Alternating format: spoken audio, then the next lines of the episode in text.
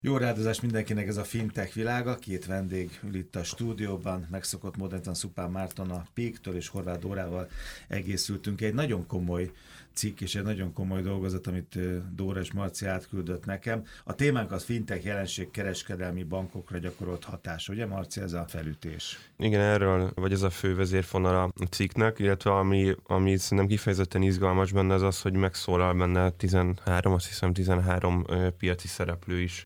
Mély interjúk. Ezek mély interjúk, és akkor ezeknek a tanulságaira épül tulajdonképpen, és sok idézet is található az anyagban, úgyhogy a, tök jó, mert nem, nem egy valakinek a, a rögeszméje. rögeszméje, vagy feltételezése köszön vissza a piacról, hanem, hanem vannak ebben fintech startupperek, vannak érettebb fintech szereplőket vezető emberek, illetve banki irányból érkezők is, tehát egy ilyen jó kis mixet láthatunk. Kinek lehet ez érdekes? Most hallgatóként. Aztán megkérdezzük, hogy miért született a dolgozat. Én szerintem, én szerintem hallgatóként és egyébként olvasóként is mindenkinek, tehát egy kifejezetten jól olvasható anyag, azért, azért el kell szánni egy, egy, egy-két órát. Itt most ezt összefoglaljuk egy húsz percben, úgyhogy én, én azt gondolom, hogy mindenki, aki kicsit is fogékony, nem is feltétlenül a fintech terület iránt, hanem, hanem szeretné látni azt, hogy mi fog történni várhatóan a bankokkal, és ez miért fog történni velük a következő három öt nyolc évben. De mindenki fontosak, vannak pénzügyek, pénzügyek.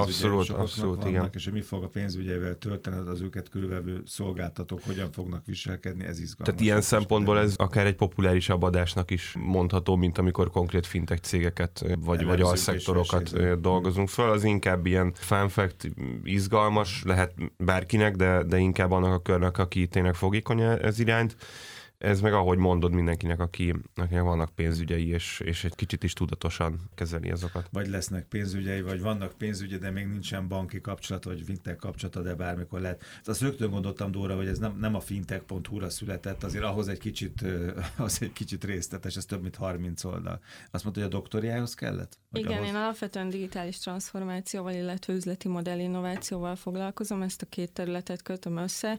Különböző iparágakat vizsgálok, ennek egyik része a pénzügyi szektor. Engem személyesen ez érdekel a legjobban, és ez számomra nagyon érdekes, tehát ez a doktori disszertációm része lesz, és kiemelt célja volt, amit Marci is említett, hogy a két végletet, tehát a banki szereplőket és a fintech vállalatok véleményét ütköztessen benne. A két véglet, amely gyengebb közeledik egymáshoz. Ugye legalábbis az elmúlt néhány évben, amit már együtt éltünk le, meg töltöttünk, ez a folyamat igen. Érzékelhető. És ehhez kellettek a mély interjúk, ez a tizenvalahány mély interjú? Igen, tizenhárom mély interjú. Amit készül. Megcsinált, és ezekből végül is levonta a következtetéseket és a konklúziókat. Jó, honnan induljunk egyébként? Hát a korszaktól induljunk, mert az nekem eleve nagyon izgalmas volt, hogy a tizenkilencedik század végére teszi, ugye ennek az egész robbanásnak az indulását.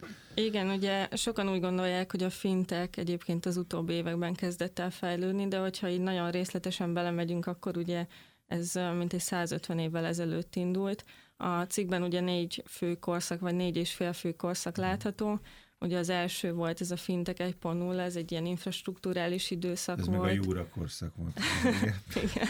Ez ugye ezernyolcszázhatvanhattól indult, itt ugye a transatlanti kábel lefektetése volt egy nagy mérföldkő, ami így a pénzügyi globalizáció alapjait megteremtette.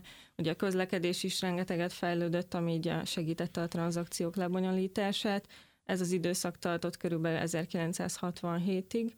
Amikor ugye elindult a Fintech kettő pont nulla. Ugye a hatvanhét az alapvetően két szempontból nevezetes, ekkor jelent meg az első kéziszámológép, illetve az első á té em a Barclays által, de ebben az időszakban nagyon sokat fejlődtek, ugye mind a belföldi, mind pedig a nemzetközi fizetési rendszerek, és um, körülbelül kétezer-nyolctól indult el a Fintech három pont nulla. Ez a gazdasági válság után, ugye? Igen, igen, ugye so, igen, sokan elveszítették beindult. Az állásukat a pénzügyi szektorban, vagy a frissen kijött egyetemi hallgatók nem találtak állást, viszont nagyon jól látták, hogy mik a problémák a pénzügyi szektorban, tehát ők hozták létre az első startupokat, és ez az időszak még mindig tart, és itt jön be a három pont öt időszak, itt ugye Ázsia, Afrika egyes régióiról beszélhetünk, ahol ugye a pénzügyi fejlesztések mögött főként ilyen kormányzati törekvések állnak, és kétezer-tizennyolctól beszélünk a Fintech négy pont nulláról, ez is ugye szintén még mindig tart, amikor ugye a nagy technológiai cégek, a big tech-ek elkezdtek belépni a pénzügyi szolgáltatások piacára. Egész biztos, hogy mindent nem tudunk majd végigvenni, csak a legizgalmas, a számomra legizgalmasabb pontokat próbálom előcsalogatni. Ami megint csak érdekes volt, hogy az, hogy a fogalmi tisztázás, meg az, hogy a bankok egyáltalán hogy mozdultak, mikor mozdultak, miért is mozdultak meg igazából. Igen, ugye maga a fintech, mint financial technology fogalom a kilencvenes évekből ered. Ugye a Citigroup akkor indított egy ilyen Pénzügyi Szolgáltatások Technológiai Konzorciuma című projektet, aminek ugye alapvető célja volt, hogy a szereplők intenzívebben együttműködjenek egymással, és így valósítsanak meg technológiai fejlesztéseket. Ugye a cikkben a cél volt, hogy tisztázzuk, hogy akkor a hazai szereplők mit értenek fintech alatt. Itt két megközelítés rajzolódott ki, az egyik ilyen úgy neveztem el, hogy tartalmi fókuszú megközelítés. Ez igazából arra keresi a választ, hogy mik a fintech elemei, sok mindent lehet ide sorolni, ugye innovatív üzleti modelleket, felhasználóbarátabb pénzügyi szolgáltatásokat, banki folyamatok digitalizációját. A másik pedig a szereplő fókuszú megközelítés, az alapvetően szerintem elterjedtebb. Ez ugye arra keresi a választ, hogy kik állnak a fejlesztések mögött. Kik vannak mögötte, ugye? Igen, igen. igen, igen. És kik ugye, mozgatják a szálakat. Igen, sokan alapvetően a fintech fogalom alatt egyből a fintech startupokra gondolnak, de azért fontos megemlíteni, hogy ez több mindent foglal magában. Elkészült ez a több mint harminc oldalas mű.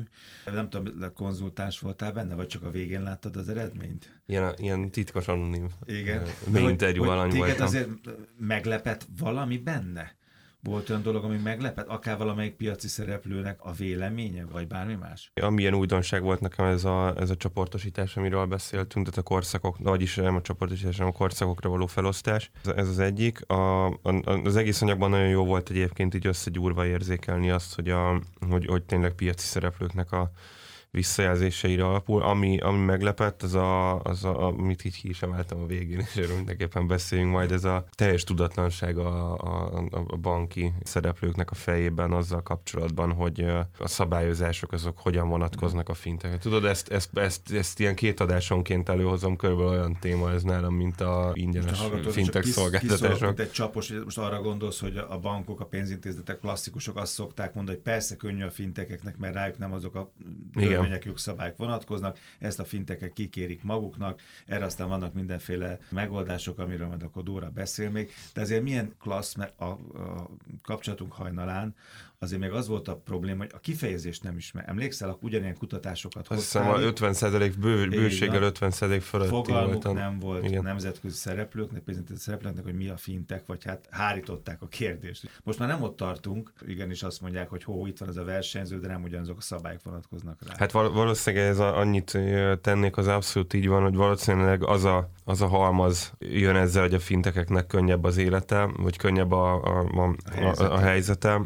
Szabályozói szempontból, akik, akik négy évvel ezelőtt azt se tudták, hogy mi az, hogy fintech, és akik akkor tudták, hogy mi az, hogy fintech, azok, azok, azok, meg, azok meg inkább a kooperáció és az együttműködésre törekszenek, illetve a saját szervezetüknél megtalálták a megfelelő stratégiát. Jó, akkor Dóra, akkor mi a, a kutatás eredménye etéren? És uh-huh. akkor mi, mi az igazság maga szerint? Uh, hát ugye, ahogy a kutatásban írom is, nem volt cél, hogy itt bármelyik uh, fél oldalán állást foglaljak. Uh, tényleg az jött ki, amit Marci mondott.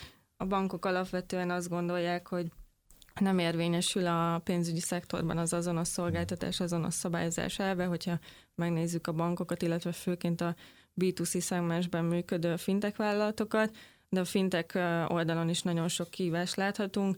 Ugye szintén banki oldalról érkezik sokszor az a támadás, hogy könnyű a fintech cégeknek, mert ők külföldön vannak bejegyezve, ezért más vonatkozik rájuk, de alapvetően ez a külföldön történő cégalapítás nem azért történik, mert itt bármit ki szeretnének kerülni ezek a vállalatok, hanem olyan nehézségekbe ütköznek már a hazai cégalapításkor, hogy sajnos ezt meg kell lépni. Egyébként, hogyha megnézzük a Magyarország fintech stratégiáját, azért ott is kezdik felismerni, hogy a szabályozás az sajnos nagyon erősen gátolja, hogy ezek az innovatív megoldások gyorsan tudjanak terjedni, és ugye a hazai szektor is minél előrébb kerüljön a banki digitalizációban. De ez nem csak országonként változik, hanem földrészenként is. Ugye ez a fajta szabályozás, aztán ezért jönnek a, a fintekek különböző földrészeken különböző erősséggel, vagy törnek ki, mint a gejzirek. Igen, legalábbis igen, abszolút.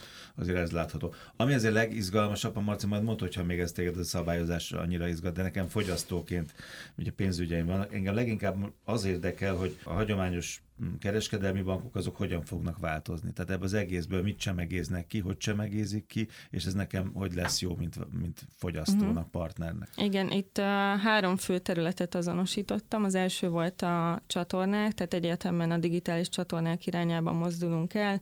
Egyre több hazai bank is ugye jobban fejleszti az internetbankját, mobilbankját, erre ugye a járvány, illetve a lezárás időszaka ráerősített, bár egyébként érdekes, mert sokan visszatértek a fiókokba, sok mindent ott intéznek, és ugye felmerül a kérdés, hogy oké, de mi lesz a fiókokkal a jövőben, és sokan, még pár éve olvashattuk, hogy sokan azt gondolták, hogy ilyenkorra már eltűnnek a fiókok, vagy jelentősen csökkenni fog a számuk, de azért még mindig az látható, hogy azért rövid távon nem fognak eltűnni, inkább a szerepük fog átalakulni, tehát egy ilyen közösségi térfunkciót fognak betölteni, és a szolgáltatások terén mind így összbanki szinten, mint pedig a fiókokban a magasabb hozzáadott értéket jelentő szolgáltatások kerülnek előtérbe, ilyen ugye az adatalapú szolgáltatások, illetve a személyes pénzügyi tanácsadás, ami fontos lesz, és a harmadik, amit azonosítottam, ez a partneri kapcsolat, tehát a bankoknak fontos, hogy egy ilyen platformstratégia mentén egy innovatív közeget alakítsanak ki,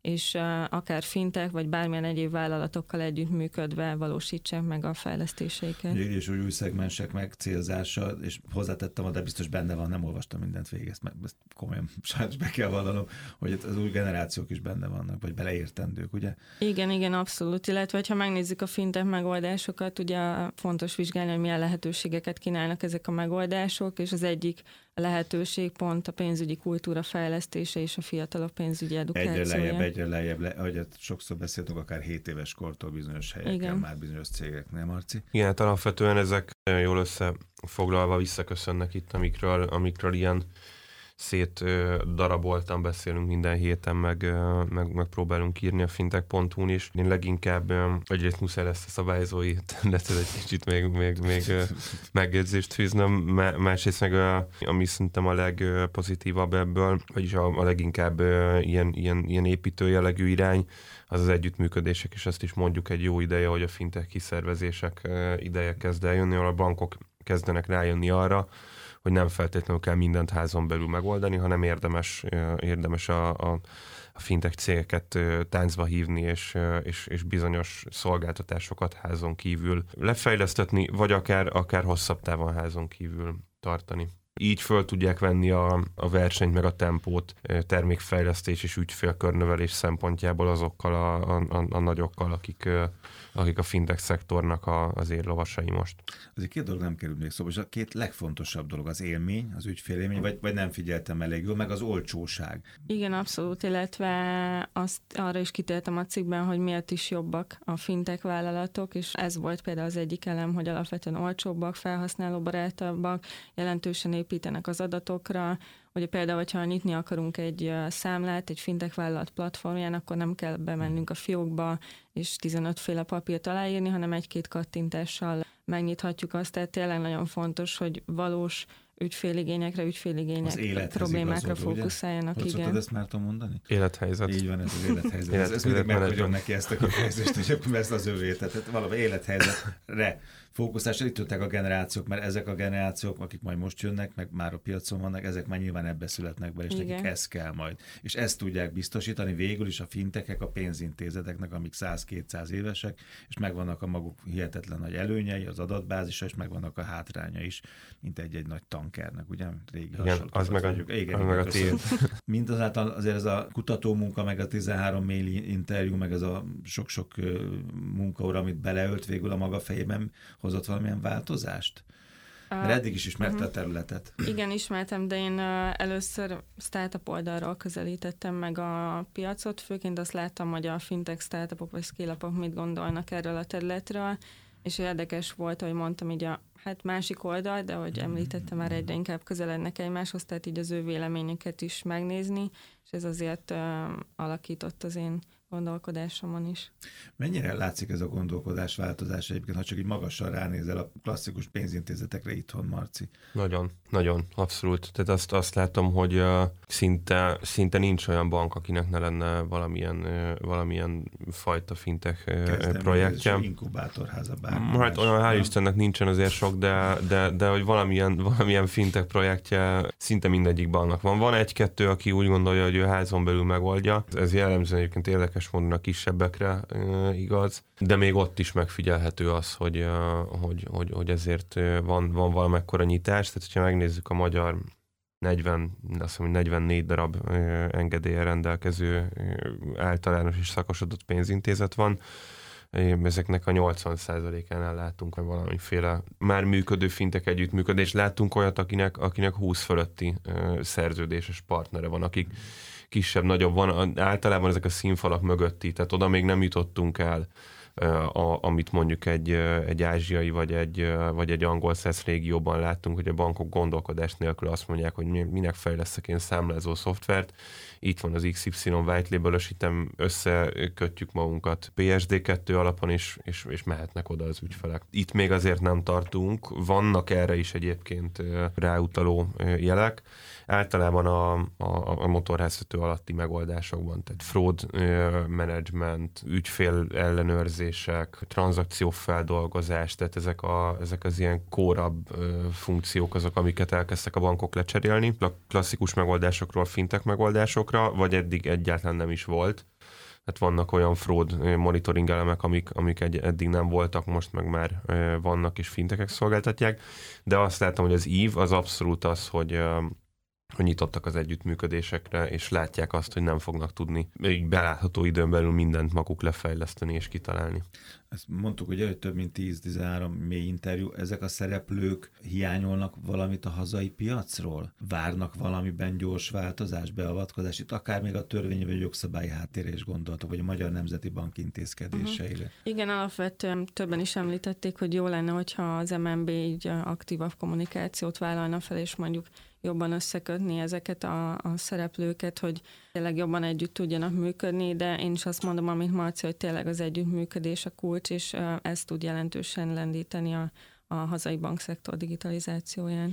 Azt mondtad, Marci, hogy ez akárkinek érdekes lehet, ugye, vagy mondtuk, hogy akár pénzügye van, akkor olvasható, és ez a tanulmány, Dóra tanulmánya valahol? Mert a fintech ezt, me, ezt megbeszéljük láttam. Majd, hogy publikálhatjuk el. Jó, akkor ezt még nem hogyha, tudjuk, de valami... Hogyha, de érdemes frissítgetni a fintech pontot, és hát, ha egyszer csak ott jó, lesz. Vagy hallgassák meg az ismétlést. Nagyon szépen köszönöm, Suppan Márton, Horváth Dóra, Pic, Fintech Világa jövő héten, és az érdekességek, az információk a fintech pont hu-n.